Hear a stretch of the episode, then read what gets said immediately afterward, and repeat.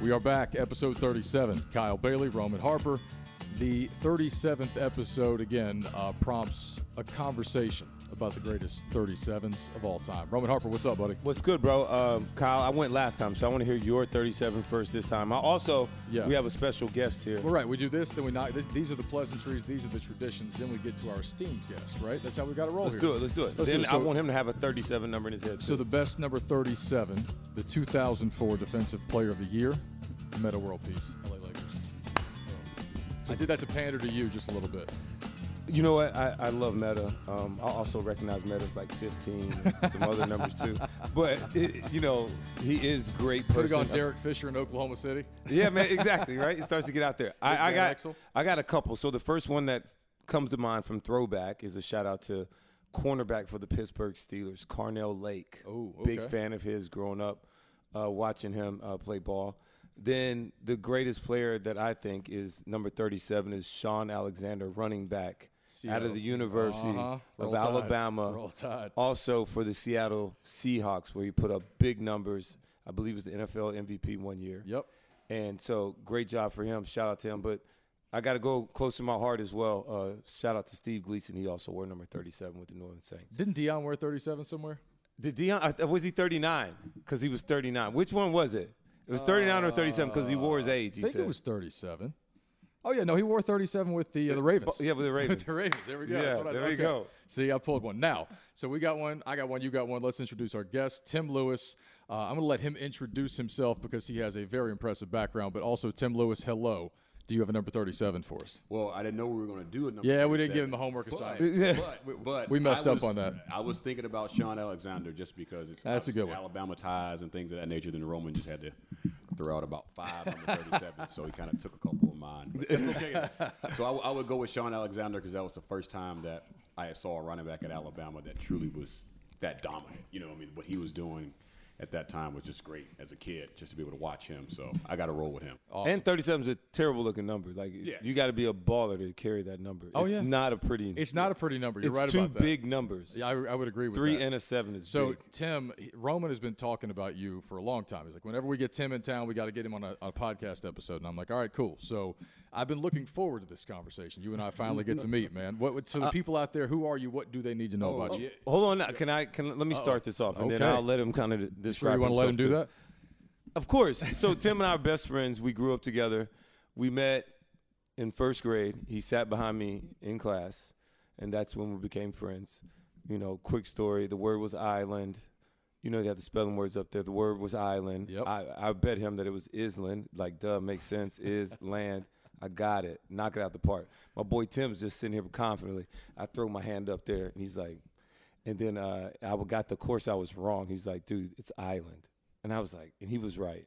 I was wrong. And we've been best buds ever since. And he knew That's it from awesome. Gilligan's Island, Yeah. watching Gilligan's Island every morning. That's the only reason I knew it. I like this guy. But like that's why guy. that's why he's so he's one of the smartest human beings I know. He man, it's just crazy to how how many of our friends we've all grown up. We're older now. We're all been and done some some successful things. We got guys that are all kinds of uh, successful human beings. And this guy Tim was been a coach. He's been uh, he worked for the NCAA. He's now he's doing some financial planning. He's done. He's worked in the administrative side with like uh, the healthcare and uh, doctors and, and hospitals at the highest levels as well. He's also been in meetings room with the Olympic Committee that planned for China in 2020. So he was in that, you know, in a room or two with those guys in 2018. So we, this guy has been around so many people. He's the greatest, one of the greatest connectors that I know, and I'm just trying to learn from this guy. You know, he, I just had, and he has so way too many degrees. All right, go Tim. Welcome Yeah, I- to the I world. Really, I really can't add anything else to that. you know, Nice. it's, Well, that's a hell of an so- introduction. no, I appreciate it. No, well, you can tell us some of yeah. your degrees 'cause I know it's a lot. But anyway, Yeah, so back to Roman's point though, former student athlete, so played college basketball, was able to live that dream uh, at Jacksonville State, coached at Alabama for a year. a he was my assistant. shooting guard Yeah. in high school. Ah, okay. Yeah. Okay. Did some junior college coaching, got masters in MBA from Alabama. Then I did some stra- some strategy work at the healthcare system, uh, UAB in Birmingham. Okay. So that was probably one of the more impactful jobs because it makes you think really futuristic. Hell, I was going to say health, the healthcare industry is on the cutting edge of a lot of stuff. Yeah, it makes you think really futuristic, even though it's slow. Yeah. But you gotta think forward, and so it was really hard for me at times to be in other places that when people are not thinking forward, because I was trained that way. Right. So left there and went to the NCAA, and this is where Roman and I have a lot of conversations. Went to the NCAA in 2015. Um, role was very educational, you know, when it comes to like being a liaison to not only like college coaches, athletic departments, but working with professional teams or leagues, working with Nike, Under Armour, Adidas within the youth space. Um, you just you saw so much stuff at like a forty thousand foot level, so you knew what was going on all around the country, right? And with me having being a former coach and a former athlete, I was able to relate with those guys still. So I got all the dirt, I got everything that was going on around the country, uh-huh. but also I had built so many great relationships. And my Bag alert. was, yeah, I just want to make sure the kids can get to school. Yeah. you know, mm-hmm. get education. Finished my doctorate there. Yeah, I've studied abroad. You know, done some stuff. We met Tokyo Olympics. people. We talked about that. Well, I'm interested about that because the, we can talk about the NCAA, obviously yeah. we do, but I don't. It's very, I think, uncommon to find somebody who has that kind of experience. So, what was that like, and what was your role in that? Oh, it was cool. It was um, I was doing my doctorate um, at East Tennessee State when I finished that, and we did a study abroad trip. Uh, me and classmates. It's about you know probably like 12, 13 of us um, in my my cohort, and we had a chance to really sit down and meet with um, the planning committees over in, in Tokyo uh, in 2018 when they were you know planning for the Olympics, obviously pre-COVID. But yeah, it was pretty interesting because you know we were able to bring a lot of our experiences, you know, from being an administrator, coach, or player, and like sit down with these people and like really look at their planning, but also offer suggestions. You know, like how you know how can you do this better or um, more efficient. Yeah. it was, it was pretty cool. Was Well, pretty see, I cool to think see it- that stuff behind the scenes. Yeah, and I think it's Kyle- like you, you, you got a. I'm sorry, you got a country right now that like most of the people there don't want it, right? Like they they voted against it. They did not want this to happen for COVID reasons, which yeah, make a lot of sense. You know, but also I- I think a lot of people don't know too that like the IOC and FIFA are both headquartered next door to each other, basically in Zurich, Switzerland, right? yeah. There's a re- there's, there's a reason for that, you know, that a lot of people don't consider. So like over the years, the IOC's kind of gotten a worse reputation in some ways, just in terms of host countries, who they pick, why they pick them, the planning, you know, who gets affected by it, that sort of thing. So like, you know, the, but the athletic side of it, I bet is extremely cool just to see how all of that goes down. Oh, it, it is so cool. And then too, when, when you're in some of these countries and you, realize the amount of training and money and resources people put into their athletes to try to like win gold or to, to Right. to be a it's unbelievable. I mean, you go to some of these Asia and different places like that, and they, they're trying to figure out how to catch up, you know, to you know Americans in some sports, right? Um, and how are you going to be the number one, you know, gold medaling like country? I mean, Right. it's a lot of it's cool. It's really cool to see. The I think it was the weightlifter from the Philippines, the female weightlifter. She, they gave that. her two houses and I think seven hundred thousand dollars for winning the country's first ever gold medal. Right, and that's crazy. Like that's a government incentive. Yeah. Like we will give you two house, not one, two houses, and seven hundred thousand dollars. Just go win a gold medal. But I mean, you're right. I mean, these other countries especially heavily incentivize these. Kyle. I, I learned something else from Tim. Um, was that the the the effects of what the dream team had in mm. Barcelona mm. when it comes to tourism? Because now you know all these countries that put up these Olympics, that have the Olympics, mm-hmm. they have at times struggled holding up the facilities and doing what do you do with it once the Olympics leaves?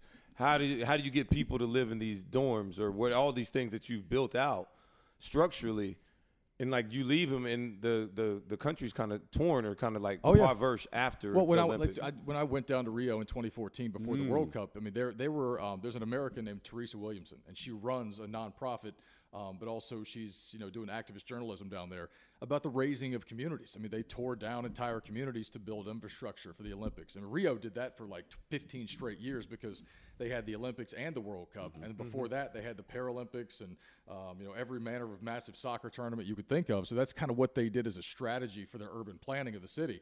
But a whole lot of people got fucked in the process. Pardon my language. Yeah. You know, but like it's uh, like I said, there are two sides to it because that side of it is like it's you're completely within your bounds to criticize that and be very kind of mortified by that. But the athletic side of it, which is what he's talking about, I know you know.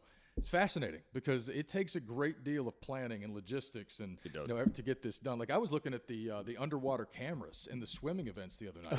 I mean, think about that. What, do we got, Water polo deep? is dangerous, I mean, the, dude. The technology is insane down there at the bottom Mm. of that pool. It's so good, man. So yeah, the Olympics. Have you watched as much of them this go round? Because the, the, the ratings are down bad. Yeah, I haven't as much, I, and I think you know, I don't know if they've done the best job of letting us know when events are live or how we can watch it. I mean, I think people are kind of just tuning in whenever Yeah. you can. I agree. That's Yeah. how I've been. Yeah. Yeah, Yeah, and. I don't think you know this time around. I don't know if it's because of lack of fans or whatever. You know, we got COVID, we timing got of it, too. This stuff going on. So yeah, the timing. the of time it, difference Yeah. is, is different. You know, like, I heard about hours. yeah, I heard about Xander Schauffele winning the winning the golf tournament today when I first woke up because that's when it happened. Right. Exactly. Mm-hmm. And you know, but then I had to watch it like 35 minutes ago. right. So, so it's also you have that type of effect as well going on with these Olympics for us in America. Yeah, and then there's nobody in the arenas, nobody in the stadium. so Right, it's right, kinda, right, It's right, depressing. Like I hate to put it that because like these people are. It's a life's goal. Look It's at my man from China running. Man, he's cooking too. Oh yeah, he was. He got he out. He was cooking too. Did the American win that? He did, didn't he? uh, I think he's at the. Oh, he closed pretty strong. Let's see what he's got here. Maybe, maybe, maybe, maybe, maybe. Oh, oh that- oh, that's tough. That's tough. That's oh man, how about that? Anyway, I, I think the Olympics have been pretty good. I have too. I've enjoyed them. I've I enjoyed always them. enjoy the Summer Olympics. I, so. I hope Team USA can finish it out because that's been a disappointment. But they did bounce back, so I think I think they're going to be okay. They should still win gold. Anyway, so we- you know we got the Olympics going on. Um, I, I know you want to talk about the NCAA. Hell, I won't. I always want to talk about conference realignment because I think it's the most interesting thing in the world. Yeah. Because any million things could happen in conference realignment. What did? How shocked were you about Texas Oklahoma? None. That's what I Wasn't shocked at thought. I figured you'd say. Um, it is a, and Roman and I have this conversation, you know, a lot here recently. You know, when they broke that, uh, what maybe a Tuesday, Roman, Wednesday, when you were at, you were yeah, working, right? I was, you were yeah, working. I was on. Uh, I was on TV. when they broke that, I was like, oh, it's some. This is real. yeah. You know, that is not a rumor. And within a week, they're out of the Big Twelve, and they've already agreed to be in the SEC. Oh yeah. So it's just Uh uh A unanimous vote, Kyle. Oh, I, that's Kyle. crazy. The unanimous vote takes it even more, even deeper. In that, this was Tim and I. We talk. He he puts it on the table for me, and I just he's able to draw a picture and make it seem so good. And that is when it's unanimous like that. It ain't got nothing to do with rivalries. It Nope. ain't got to do nothing to do with that head coach. It ain't got nothing to do with who all Why your do you feelings. think Texas is comfortable taking more L's? Because they're about to get paid. I mean, that's the thing. Texas isn't going to. I mean, Sark might be the answer. I don't know, but like Texas isn't going to win any more games going to the SEC, but they're going to make a hell of a lot more money. yeah. And but the thing that you're doing too, and I told Roman what you're doing is you're future proofing yourself. Yeah, because now, you know, let's be honest. I mean, you got some really, really great programs in the SEC. Um, you know, Alabama and Georgia. Some of just football right now, right? We know that nobody's dominant for 30, 40, 50 straight years. right. So what's you know when there is the opportunity for another team to come up, well, you can look in your conference and say if Alabama slips a little bit, if Nick Saban retires or something, whatever, and they slip a little bit to ten and two, well, you still got Texas, you got Oklahoma, you got you got enough firepower that somebody's going to always be in the conversation Oh yeah. For a national championship in all sports, though. But what if this becomes? in all sports. But what if they're the only conversation at some point? You know what I mean? Like, is this a world domination plot? Like, or do they still want to be a part of a larger college football world? That's my question. I don't think it's a world domination. Well, let me take that back. I do think it is. We're going to have the best conference. Yeah. In, in their mentality, right? However, though, because there's so many other teams, and, and the world does like the David and Goliath story For sure. So you're still going to have really good football programs in other conferences. Um, you know, you know, not as top to bottom hit that you'll see in the SEC, but you'll still have a you know the USC's, the Ohio States, the you got enough out there to be able to compete and, and still win championships. I think this conference though, top to bottom in all sports, is separating itself, but I don't think it's just going to be isolated because they're going to need the rest of the country too. Tim brought up a. We were talking. You only get 25 scholarships, Kyle. Yeah, It don't matter. So the playing field, it's only so like just because Alabama, uh, you know, they're only getting so many players. It's Yeah. high school players everywhere. You should have to be able to develop, coach, and give it mm-hmm. out there. I, I don't think just because the SEC, it's all about the money, the money, the money. That's all I'm saying. The money's going to be bigger. The TV contract is going to be. Oh, bigger. yeah. It's gonna I think, dwarf I think. Sankey has done. A, this is something legendary. This power move that they pulled off, and we witnessed it. It's now I think other conferences will have to start to do something. Mm-hmm. You know, the Pac-12 has their own deal. You know, educational things that can possibly hold them back. The ACC, the ACC may need to make. I think they need to make a play. The Big 12 is done, and the Big Ten. I, the, the Big Ten is the only one I don't think that has to do anything. Yeah, you, you got to think about it too. Like like you were saying, like it's you only can get 25 kids. You know, when it comes to football, in football, right? In basketball, you know, men's basketball, you got 13. So you naturally have limits. Like, so it's different if the rosters, you know, where you could get 40, 50 kids and you can just like get everybody into the conference. So when I say that, you're still going to have really good teams in other leagues. They may not be as deep as the SEC, but they're going to produce some really good USC teams. has marketing dollars. Start offering these kids for real. Like, stop playing and do yeah. what you need to do. Why?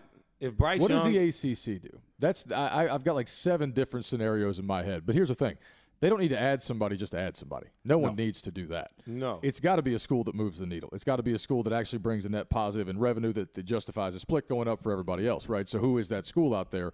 Well, it's you know, can you convince Notre Dame? I don't know if you can. I don't know if you can't. I'm not sure. Maybe we'll we'll see how the rest of it shakes out. But if it's a 16th team, who do you want? Like West Virginia's got a passionate fan base, but there's like 1.9 million people in the whole state. So I mean, what do you do with that? So uh, what does the ACC do in your opinion? Yeah, it's going to be interesting because the ACC traditionally has been really good in basketball, Right. Right, and so we look at that conference, and I think the other big piece, I think we're focusing on football because football does bring in a lot of money, but if you're the ACC, you've been really strong basketball wise, right? You're talking about North Carolina, you're talking about Duke, you're talking about you know Florida State's really good. Florida State's really good, right? You got, you know, what Louisville's in there, right? Mm-hmm. So, I mean, think about that. So, the question is, do you want to chase football dominance, or do you want to be good in something else, like basketball, right? I mean, which the more teams you get in the tournament, the more money your conference brings in with units, right? And so the ACC is well positioned in basketball to be really good for like a long period of time. So I think you just got to really think about what is it? What I think is it? basketball's getting less valuable. I mean, I, I think I think valuables get. I think basketball. I talked to Dan Hurley yesterday about, or two days ago, the head coach at UConn. Uh, I had the head coach at UConn on Friday, and I said uh, toward the, he came on to talk about James Bouknight, who the Hornets just drafted, and I asked him. I said, uh, "What do you think about all this realignment stuff?" And the first words out of his mouth, this guy's quotable as hell. He says, uh, "I'm just thrilled that we got out of the AAC." And then he said, and if I was a head coach at one of these Power Five schools right now, he said, I'd be nervous about which conference I'm telling my recruits they're going to be playing in because basketball's so secondary in all these discussions right now. Everybody's doing everything about football. And I think people are looking maybe at the NBA and seeing a G League that, that is growing and seeing a couple of guys like uh, Jalen Johnson and like Jonathan Kuminga and two or three others the other night who got drafted out of that G League elite thing and said, this might work.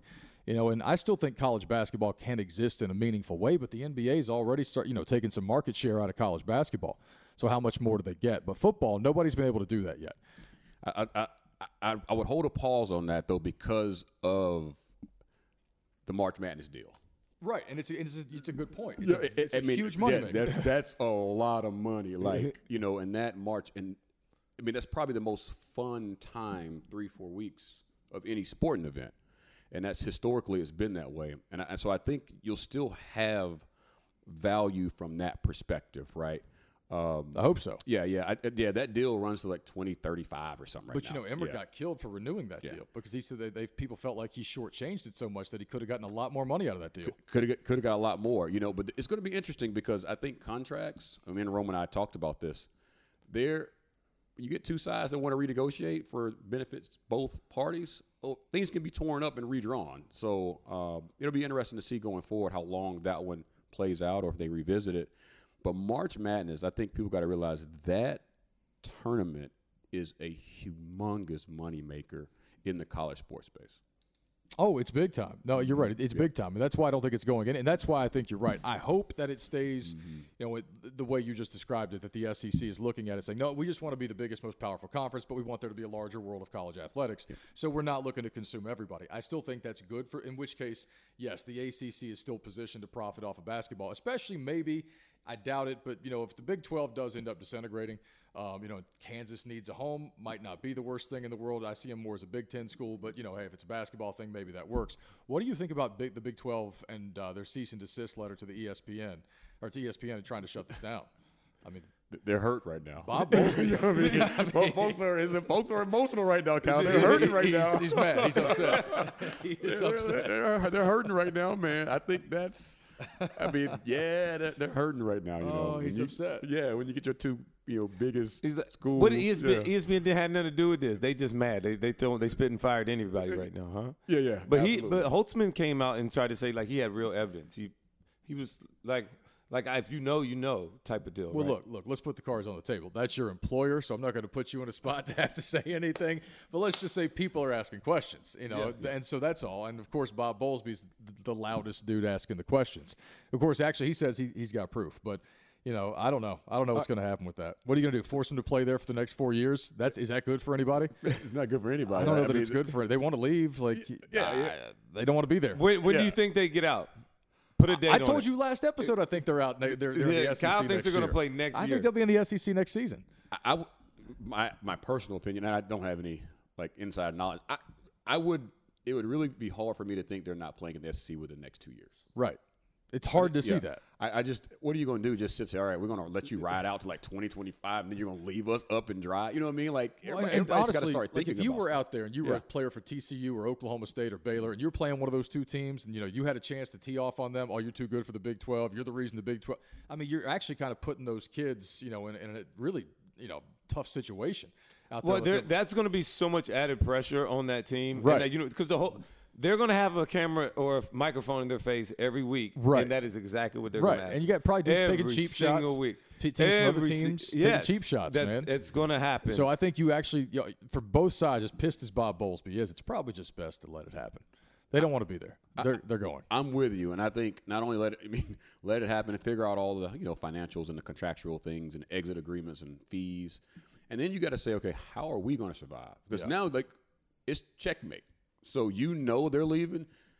We can't really be crying over that now. You got to figure out, hey, how are we going to survive as a conference? Do we need to go add somebody? Do you know figure out whatever that is for your conference? They got that's where they need to really be thinking about that cease and desist letter. Eh, that's just emotional. you know, they're emotional right now. So, so Tim, so I want to kind of go another direction. I want to jump off into the the grassroots level mm-hmm. of seven on 7 mm-hmm. and of course AAU basketball. Mm. The the the kid Mikey Williams, I just heard Tim is living in Sh- Lake Norman, mm-hmm. North Charlotte, and is not playing high school basketball. He's only playing on his travel team. Correct? Coached by his father and this kid is a raw NBA pro- prospect. He's a top player, and was out in California, and now so you and you're always saying that high school basketball does not count, count anymore. Like no, no, it doesn't matter. It, it's it is be, grassroots um, basketball, especially in the summer. Obviously, you know, Roman. When we grew up, we would go to team camp. You know what I mean? We'd have a sports festival. I think Alabama we had maybe two AAU teams. I think one was in Birmingham, one was in Montgomery, but we, it was very small. Um, and now you have the Nike, Under Armour, Adidas. You know, they got such a big presence in the basketball space in the summer for multiple reasons because you know it's money involved it's their brand there's a lot of things involved right so but what has happened is you see a lot of the top players now they're not playing high school tr- traditional basketball anymore they're going to probably be on some kind of traveling team um, that's got four or five or some kind of prep academy that's got four or five of the top 20 players in the country um, and, and they're going to go that way. It is a different model um, now in high school basketball um, it it is definitely different than what it was 25 30 years ago. No question. Right now it's if you don't if you don't have relationships with grassroots coaches as a college coach you can't survive. You can't survive the whole high school basketball model Well, I mean, we, we see guys hiring, you know, AAU coaches Yep. as assistants, and we don't blink an eye anymore. We don't bat an eye. It used to be that was taboo. you know, you saw a college coach hire an AAU coach onto his staff with no prior experience. Like, wait a minute, what's going on here? Mm-hmm. Now it's like, oh yeah, that's just that's how it, that's how it works now. you have to have those relationships, or you will not survive in big time college basketball. Can't. Seven on seven is a little bit different. Um, it's it's getting you know in some of the like the, the South Florida areas and things like that. I've you know been at a lot of events. You know, it's getting a little bit murkier too, Roman and, and Kyle. But I'll say that you still got to play a, a form of high school football. You got offensive Yep, lineman, exactly. defensive lineman, seven on seven skill position. You know, so it's uh, the high school football coach still has power in that space. Yeah. Basketball, oh yeah, it's gone, gone. Been gone for a while too. Oh, for a while. It's It's, been, not, gone, it's it's been gone for a while. And It is not coming back. No, like some of the more rural areas, yeah, you can still find it. You know, find some powerhouse programs. You know, winning uh, single A championships, double A championships, but they often have like one dude who could play Division One. Like, uh, I've, I've seen some of that too, man. Just being around What high was school the scene. what was the one high school or the prep school that had like four guys drafted? It was Montverde. Yeah. yeah, yeah. down in Florida. Yeah, they had like I mean, you look at it, it was like they put the little lights on the the guy. It was like four guys that played on that academy. They're like first rounders or something. Oh yeah, well, there's you know these these academies and stuff. So speaking of that, so you know Roman and I have talked about this. My uh, my wife is from Wolfeboro, New Hampshire. Or I'm sorry, she's from Manchester, New Hampshire. But her parents retired to Wolfeboro, New Hampshire, up on Lake Winnipesaukee. The notable thing about Wolfeboro, and I didn't know this till I met my wife, is that it is home to Brewster Academy. Oh, You know Brewster Academy very well, I'm sure. absolutely. Brewster Academy has produced just Donovan Mitchell, T.J. Warren, Devonte Graham, uh, Kai Jones, who the Hornets just drafted 19th out of Brewster. So I mean, they've won seven prep national championships in the last, I think, 15 years, and it is the tiniest little town in northern New England, rural Wolfeboro, New Hampshire. And the guy Jason Smith, who I had on the air Friday to talk about Kai Jones, has been there 22 years. He's like the director of basketball operations. They have five teams. They've got the the A team. They've got two varsity teams below that, and two. Oh, JV really? Oh, This yeah, is what they do. Two JV teams. Oh yeah, it's what they do. And It's what they. And it's a little lake town that's right there on the bay. So when you the campus is gorgeous, and you you walk out, it's right there overlooking the water. It's cold as hell. Like I talked to Devonte Graham about this two years ago when I first met him, and he was like, "Yeah, it was cool up there, man, but it's way too damn cold. I had to get out of there because I mean it's northern New England. It's really cold, but they- they're a basketball powerhouse in the middle of nowhere, and every big time Division One head coach that you know." Can tell you where everything is in tiny little Wolfeboro, New Hampshire, because they're always up there.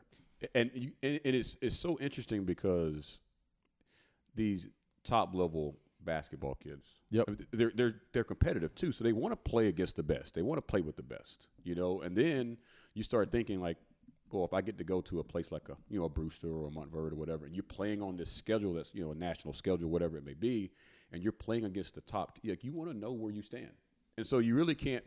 I i the flip side, you really can't blame the the system Yeah, for, for that's creating this competitive kind of win at all costs, you know, mentality in, in sports now is where we're at. It's it's really about wins and losses and about money. And and, and we have to own that. Uh, We're probably what 20, 30 minutes into the podcast. We didn't talk anything about student athlete education. You know, Like, you know what I mean? Not a thing. not a single thing. It's not a thing. Right? Let's just call a spade. It's not a thing. This is this is about entertainment. Yeah, that's You what it is. Yeah, call it, it, it, it all the way down to like youth sports. That's what we see, man. I'm telling you, this thing's about entertainment. See, and Kyle, Kyle, see, this is what like let's go. Good, look good, Tim. Let's dive in, and we ain't talking about education either. Well, he's right, and like I was just thinking about this. I I was talking about Wolfeboro a second ago. The day before I flew out to, uh, the day of flying out to the World Cup in 2014, I went to DeMatha Catholic, DeMatha Catholic High School, which you also know well, basketball powerhouse right there in Maryland. Buddy of mine, Mark Giannotto, who uh, works for the Memphis uh, sports radio station and the newspaper out there, columnist, was working for the Washington Post. I had a, a long wait for my flight. I hit him up. I was like, "Yo, you want to get lunch?" He goes, "I'm actually at the Ty Lawson Victor Oladipo All American camp here at DeMatha. You want to come watch some hoops?" And I was like, well, "Yeah." So I went over there. Every, first thing I walk in when I see Phil Martelli standing right there. I get in. Every major coach in America standing Phil there. Martelli, tell me that. First time I saw Taco Fall in person was at that that camp that day. So I'm watching it, and that was I think a month or two after Curtis Malone, the uh, basically godfather of AAU basketball in DC from DC Unite, had gotten convicted on drug charges and trafficking charges and got put away. Right, so everybody was talking about that then, right? But I saw some future ACC players that day, and there was a bunch of AAU coaches. I mean, it, but people don't understand the culture's been that way for a while now. Mm-hmm. It's been a mm-hmm. it's been a thing for a good long while, and mm-hmm. you know that. Yeah, so true. It's been that it's been that way. You're absolutely right. And then what has happened too to kind of throw a little bit more gasoline on that kind of culture is now you got Nike, Under Armour, and Adidas bringing in their money, Yep. Yep. right, into a system that was already doing it. So now you got some big, some big backers and big brands in there too. I mean, it- it's Absolutely. got a Heavy lot- it's got hitters. A Heavy lot, lot yeah, of bags have gotten bigger, Well, Kyle. th- there's Yeah. more bags out there. I mean, th- your boy Bryce Young at Alabama is getting a million dollars plus. uh, And these, like these guys are, they have money at their disposal, and everybody sees it. And I think Everybody I think, sees it. I think Bryce Young's going to be a little bit special candidate when it comes to Alabama quarterbacks because I think that I think him being from Southern California plays a big part in the amount of money that he's getting. you think so? No doubt about it. Okay. Him being a quarterback from Matter like Latter Day, whatever that name of the high school is. They got a Oh, whole they, Mater Dei. Yeah, yeah, Mater yeah. Dei. Yeah, They- yeah, yeah. That's what they. Another great high school. Another great high school, you yep. know what I'm saying? Yeah, like, I think all of that kind of plays in his deal specifically. He's on the right, from the right place. He's in the right school at the right time. So Makes sense. You know what I mean? That makes sense. Um, but no, but to still stay in that vein though, and and I think, you know, what'd you say? Uh, LSU, Myles Brennan just got a F two fifty from Ford. He's just about to do a commercial. Yes. like it's they're, they're That- so like the things fantastic. that, That- the that's things what I'm that saying. every- Kyle. Everybody has that opportunity, Oh yeah, I know. I like know. It's great. even Ohio University, like you got somebody that owns a dealership or can do something. Hey man, I'm trying to get this kid, and we offer him a. Tr- and I'm not even saying a high school kid as much as like sometimes somebody that's like on the second team at Alabama or Clemson, right? These two dominant programs. Somebody's not playing a lot. Man, you come up here, dog. Come play. well, right. Like I'm looking at this like too. Look you at can this do these things. Right. Yeah. So Duke just landed its second five-star commit in the last two days. Right. Mm-hmm. Dariq Whitehead. Jon Scheyer's got a second five-star commit. Is Duke paying that kid? Like, is somebody paying that kid to come to Duke? And I'm just asking the question because I know you're not supposed to. But like, it- is he's going to Duke? So like, is there some money? Th- and if it is, awesome. I'm just wondering, I, like, what happened there? Yes, I'll say Yeah, it. I would. Duke gets big talent. That's what they do. I, I would say this. but now Duke can pay for big talent. I, I, I, I won't. I, what I, I Well, won't how do you think North Carolina feels? North Carolina feels like they're the biggest school with bigger bread. North, Sure. you, so if Duke is offering, North Carolina's definitely probably in the conversation. There's money in the system, yeah. and what we're going to see is it's interesting. I want to know the numbers. I, I wonder if there are, uh, some of these deals are going to have to become public, like it is in the Yeah, NFL. yeah. All of your stuff's in public. I don't see- know how our, our stuff's public. people got to think too. Name, image, likeness, and all this has already been going on underground Yes. forever. Money off your name, No like, like, way. like.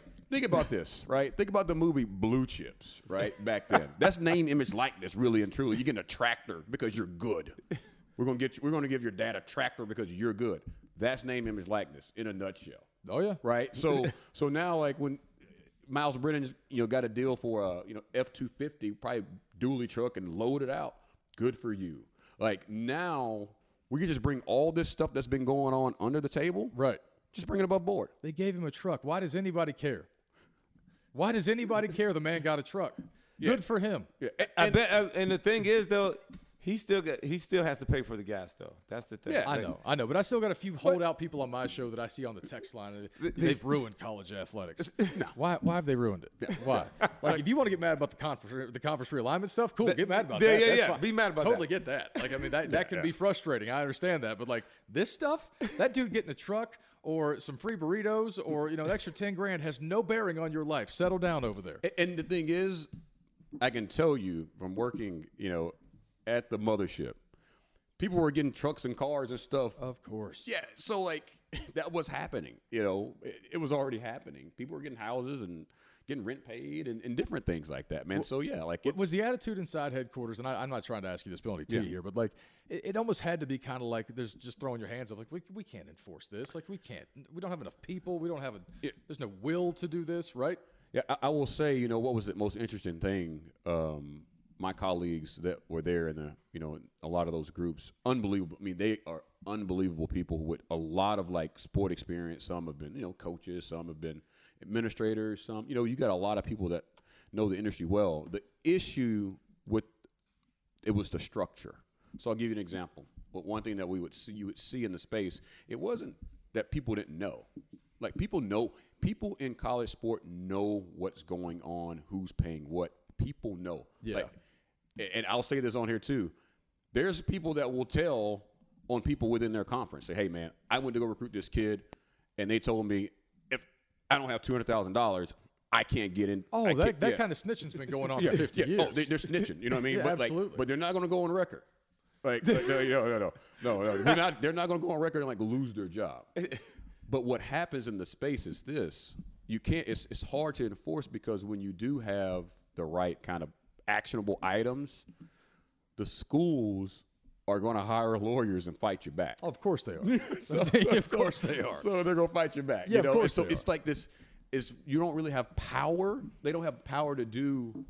Oh, I, well, did you see the, Yeah. the dollar figure that the NCAA spent on uh, legal yeah. fees? You saw this. 252. So, t- t- $68 million on attorney's fees in the fiscal year 2019 to 20, I think.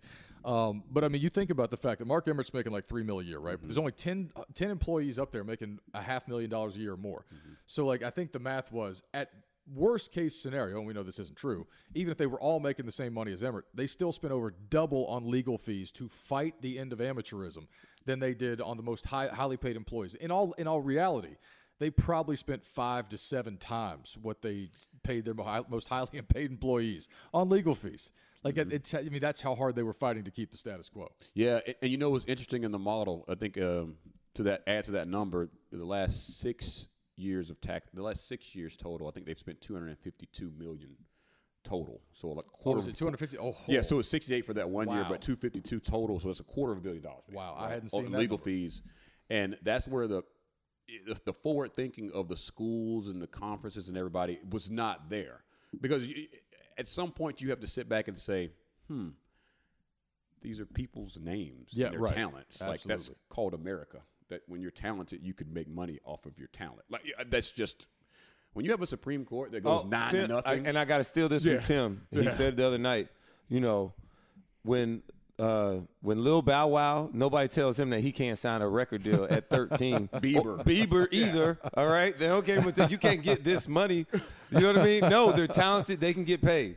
That's what he's saying. I was like, man, Tim, that was the best way to ever put that. Yes, you're right. Well, yeah, guys need to get paid. Now, I, I still think that I don't know. It's a different conversation, but like the, there's still power in these brands, and they know that. Mm-hmm. There- There's Yes. still a lot of power, in these especially brands. in, in, in the, the sports world. Yeah, you And know, that's why they're fighting Zion to- Williamson was worth more because he went to Duke. Well, sure, but I, exactly. There's no question. That's a great example. He, he's, did, A, he's not the first overall pick in the draft if he doesn't go to Duke, right? And I think don't we think can all generally agree on that. I mean, some would probably Yeah. argue with you, but I don't think he's the top pick, top pick in the draft if he doesn't go to Duke. So there's still a lot of That power and he tore through a shoe. He looked so explosive. Right. I mean, you know, and it's why maybe if there ever was an attempt to prof- like fully professionalize college football, it would be successful because these are brands that people care deeply about, right? If they still had affiliation with the universities, you know, Alabama fans will always love anything called Alabama football that they play in Tuscaloosa, Alabama, in Bryant Denny Stadium. If it's there, they're going to love it. You know, whether or not the players are getting paid, they're going to love it. They're going to show up, and it's the same in a lot of places across the country. It's why, the, at least in my opinion, the AAF, the XFL, the USFL 3.6, whatever the hell it is, like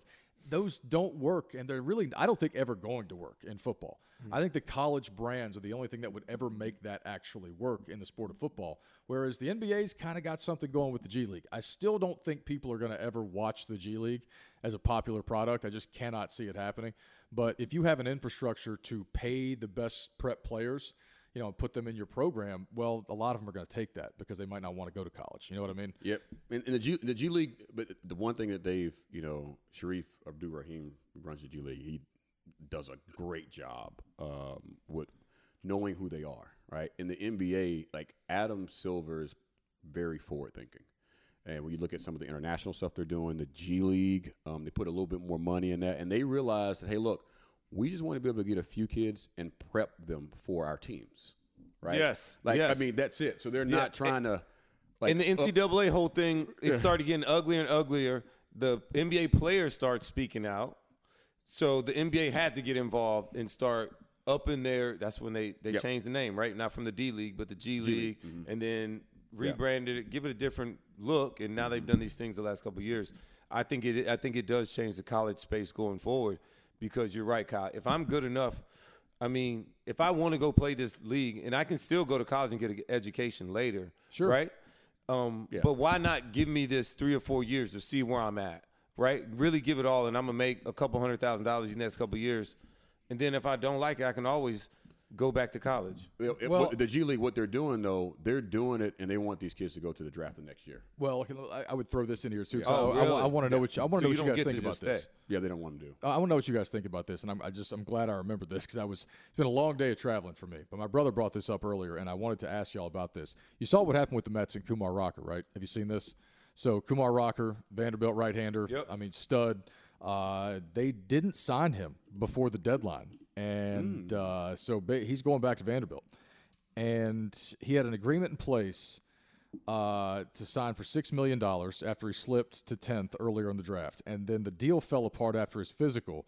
Mets had concerns over the health of his arm, so Scott Boras said, "No, my guy's healthy." They went back and forth. They didn't sign him by the deadline. So you know you've got a, a medical aspect in all of this too, but you know at the same time he can go back to Vanderbilt for another year, and Kumar Rocker can, can still conceivably make a lot of money when he's at Vanderbilt next year, right? I mean that's at least the way that probably can work for him. At least a few hundred thousand dollars, I would think. Which he could, he could, should. I mean, if I would hope so. Yeah, I would hope so. I would too. hope so. If Vanderbilt is allowed to, I would definitely hope so. Right. Mm-hmm. Yeah. I mean, I would think that's that's got to be a real option for him. Yeah, and, but I would also have some concern if I'm him too. That you know, make sure I'm limited my my pitching. Well, that's the other thing, right. Right. It's like you know, if I'm gonna be throwing, I want to be throwing for some dollars a little bit too, because he has a professional build. He everybody knows he has a skill set and the talent to be there. He should be at least pitching in a double A or something, um, and not just right. wasting your pitches. But I mean, again, Scott Boras is his agent. You know, Boras drives a hard bargain, man. Like they're, he's going to try to get his client what they think I, they're I worth. I think it's so crazy to me.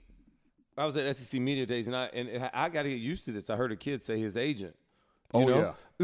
I was like, It's another thing. I was like, I heard a kid say his agent, and board. nobody gasped or it didn't take the breath. That's used to be like danger zone, danger, stranger danger. Immediately, if the word agent came up in any interview or any type of college setting, and now that is no longer the norm. It, it how do you? When, how's that going to? Uh, how we normalize that, Tim? It's just what it is now. Agents are going to be involved, marketing people. The you know, and not all these people are good people. that's I think that's you know if we said concerns, I think the concern is anybody can be a you know marketing person or say they're an advisor or a consultant or you know even runners for agents or even agents in the space. Um, there are a lot of good ones out there. Obviously, we know some Roman and, and, and I'm sure Kyle, uh, Kyle you do as well. I do a few. but there's also so much craziness in that space, and it's kind of unregulated. Oh yeah. And that's that's it, it- you- Unregulated. That's the word you use. Yeah, unregulated, It's, I mean- it's people are, are paying people and doing all kinds of Yeah, yeah. underhanded stuff, and there's no real. Well, there's rules to the game, but people don't follow them. Well, I mean, so Yeah, and like yeah. the I know the NFL has you know like a, a you have to be certified in certain ways to represent guys and things like. But th- uh, that that that industry is full of all kinds. yeah, of but that's the figurehead. well, I know, I know. They- They're not the ones r- doing the running. It's- Those are called runners. Those are the ones that are doing the groundwork. Absolutely. That are the back channels, meeting in the the dark alleys. You know what I mean with the bags. A lot of money at stake, man. so There's a lot of money at stake. pulling it out the truck. Oh, my So God. So that is, you know, Yeah, that and- is and- out there, and- and, I think it's going to be more opportunity for. Now they get to try and talk to these kids at a younger age, when at least they were a couple years in in football, uh, basketball. I mean, in basketball, it, it starts when they're teenagers because it's but way before they even get to college. Oh, I- I've- it's way before that. Yeah. We, sure. I- I- we always do this. We get to the end and like we, we don't realize how much time we don't have left. So I want to squeeze a, a thought in with you on this because I just saw this story and I was reading it a minute ago. There is a report that the Buffalo Bills ownership wants a brand new stadium fully funded by taxpayers. They don't want to chip in at all. Or or there's a rumor that they could move the Buffalo Bills to Austin, Texas. I mean, how greedy are you when you threaten the city of Buffalo to move that team if the taxpayers won't come off of 1.5 billion dollars to build you a new stadium? That's insane. That's like the most rabidly passionate. It's one of the five most rabidly passionate fan bases in the NFL. That's how heartless the NFL is. They would they would threaten to rip that team out of Buffalo. If The they, NFL should really kind of stand up, or the owners need to say God. like, "That is not happening." my goodness, You guys can they cannot allow that to that's happen. That's insane, Um, man. but but Kyle, come on, man. These owners they all do it. They- well, the, the, the NFL has, but here's the thing: like the San, city of San Francisco told all their pro sports teams, "Nah, go pay for your own." Like all of them had to go pay for their own their own stadiums. but they uh, do it though. Well, some wherever they can get away with it.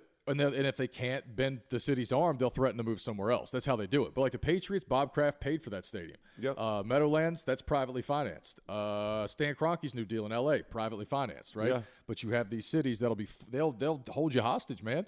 Like Indianapolis, Jim Irsay squeezed like 1.5 or 2 billion dollars out of Indianapolis. Uh, Arthur Blank got whatever the hell he wanted from Atlanta, and I think a lot of people are regretting that in certain ways because there's like been like 50 million dollars in defaults on on PSLs down there. There's a lot of stuff going on in Atlanta. Oh yeah, Hey, hey, this is a whole nother whole nother podcast. conver- with whole nother conversation. Hey, hey, There's a lot Tim lives in. Atlanta. He lives in Atlanta. He's got he's all up in his feelings when it comes to talking about Oh, Atlanta. he I'm was like, talking I'm, about I'm Atlanta. like Bowlsby when it comes to Atlanta. I'm all in my emotions. oh man. So how is Atlanta these days, Tim? Oh, yeah. it's uh, it's got some good and bad. Yeah, right now. no, a lot of a lot of cities have some he- good. he- I'll just say it like this. He's like Roman. Live in Atlanta.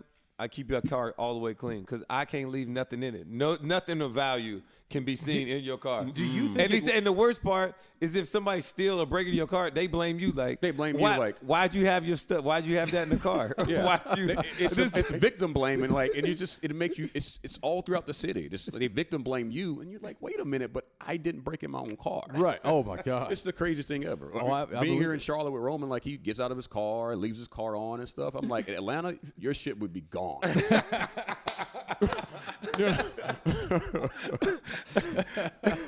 Uh, we probably shouldn't tell people this too, but no, like it's it's interesting to be like, that's wild, man. I haven't been back. I haven't been back since the Super Bowl in 2019, so it's I been haven't been in Atlanta either like that, but it's just funny. so 'cause- shit's accelerated apparently.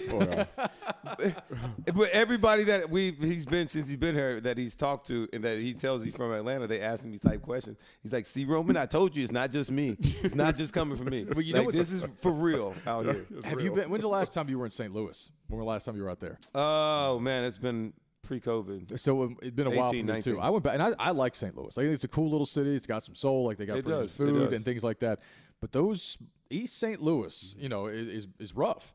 But the whole city's kind of gotten that, you know, to that point, I think, or at least it did to a certain uh, point because my wife and I were out there for my brother-in-law's wedding, and we heard about it. But people are nice. We're walking around having a good time. We go to drive back to our Airbnb. Got some dude tailing me, and as I go to make a turn, he whips it around and tries to pin me in up against some cars parked on the side of the road, and they look like they're starting to get out of the car. Well, I'm like, oh, my, you know, of course, I'm in a random city. I don't know what the hell is going on. Dude takes a look at me, realizes, I guess he doesn't know me. I'm the wrong guy.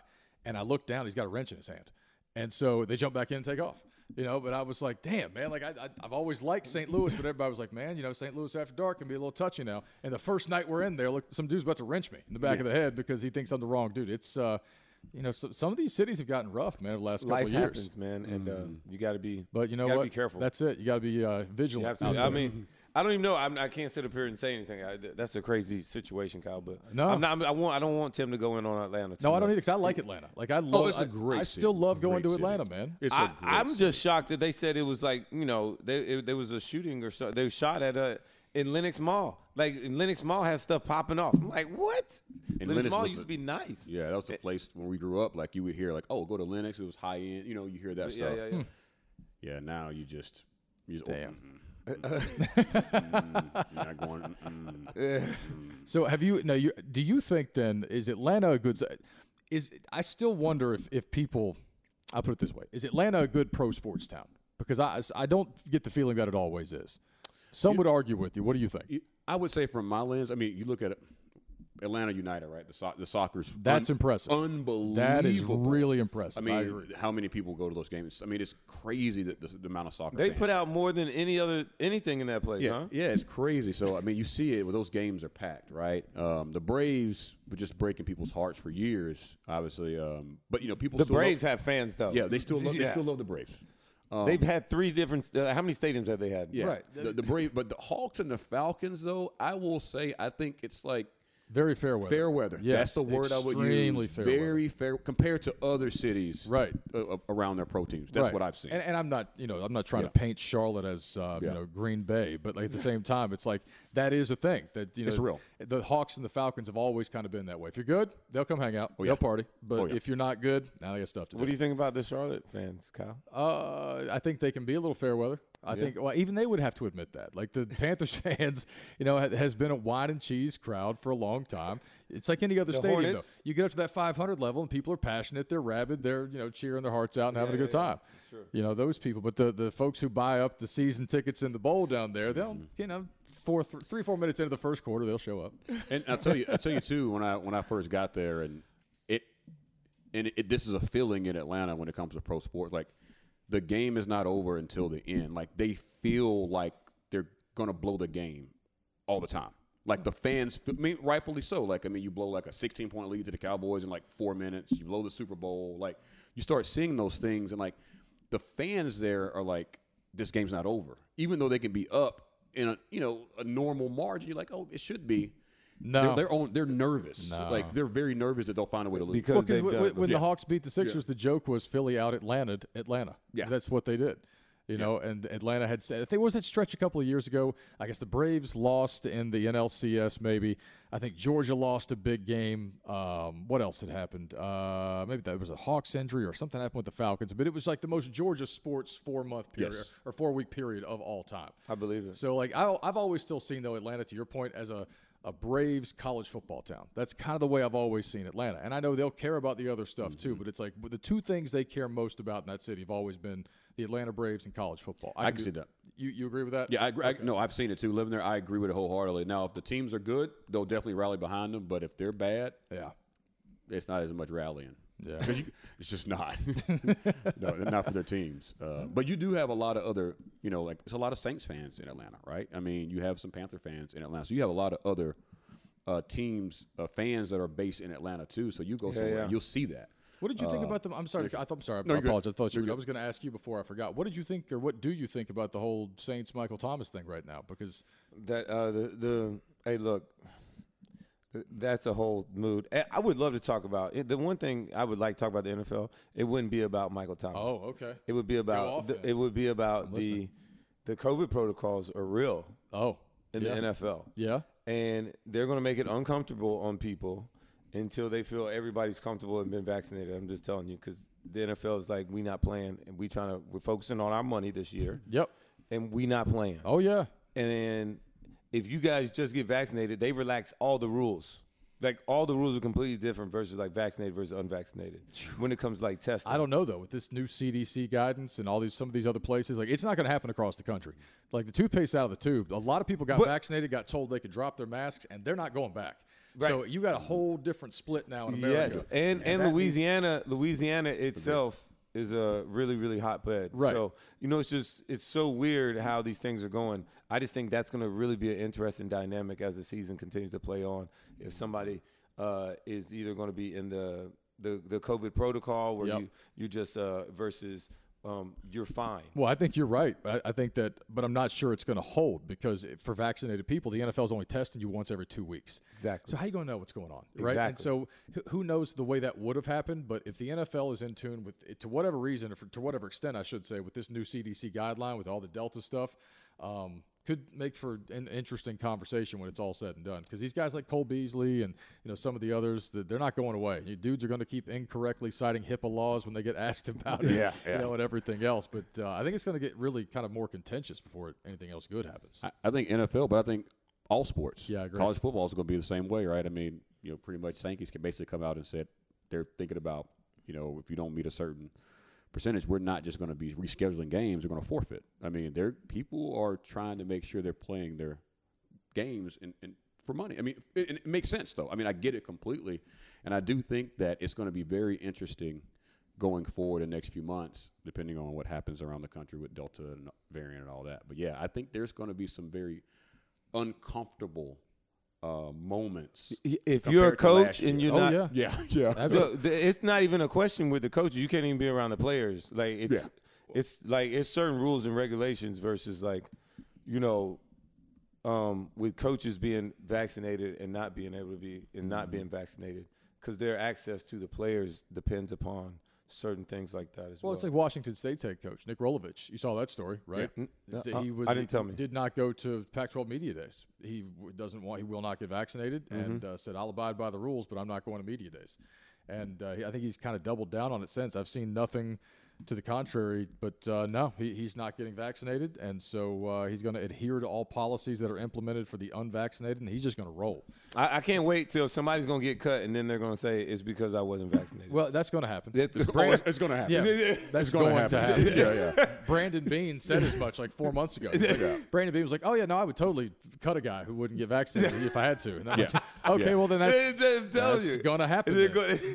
They're then. gonna- Yeah, it's going to be bye bye. If, if you're the reason that outbreak happens, Yep, yep. you're gone. You're and, absolutely and you might not even be with the cause if they can do it. yeah. But Kyle, you You're might gone. not even be the whole reason Yeah. where it came from. But if you test it, because you have to get tested every single day. Absolutely. And if you test it, and then even if you got it's going to make everybody else have to get tested possibly around you. So, like, and there, then you're going to get blamed, and then you're going to be like, okay, we, we told you, Yep. like, not only do are you going to have to get fined, I think it's like 14K.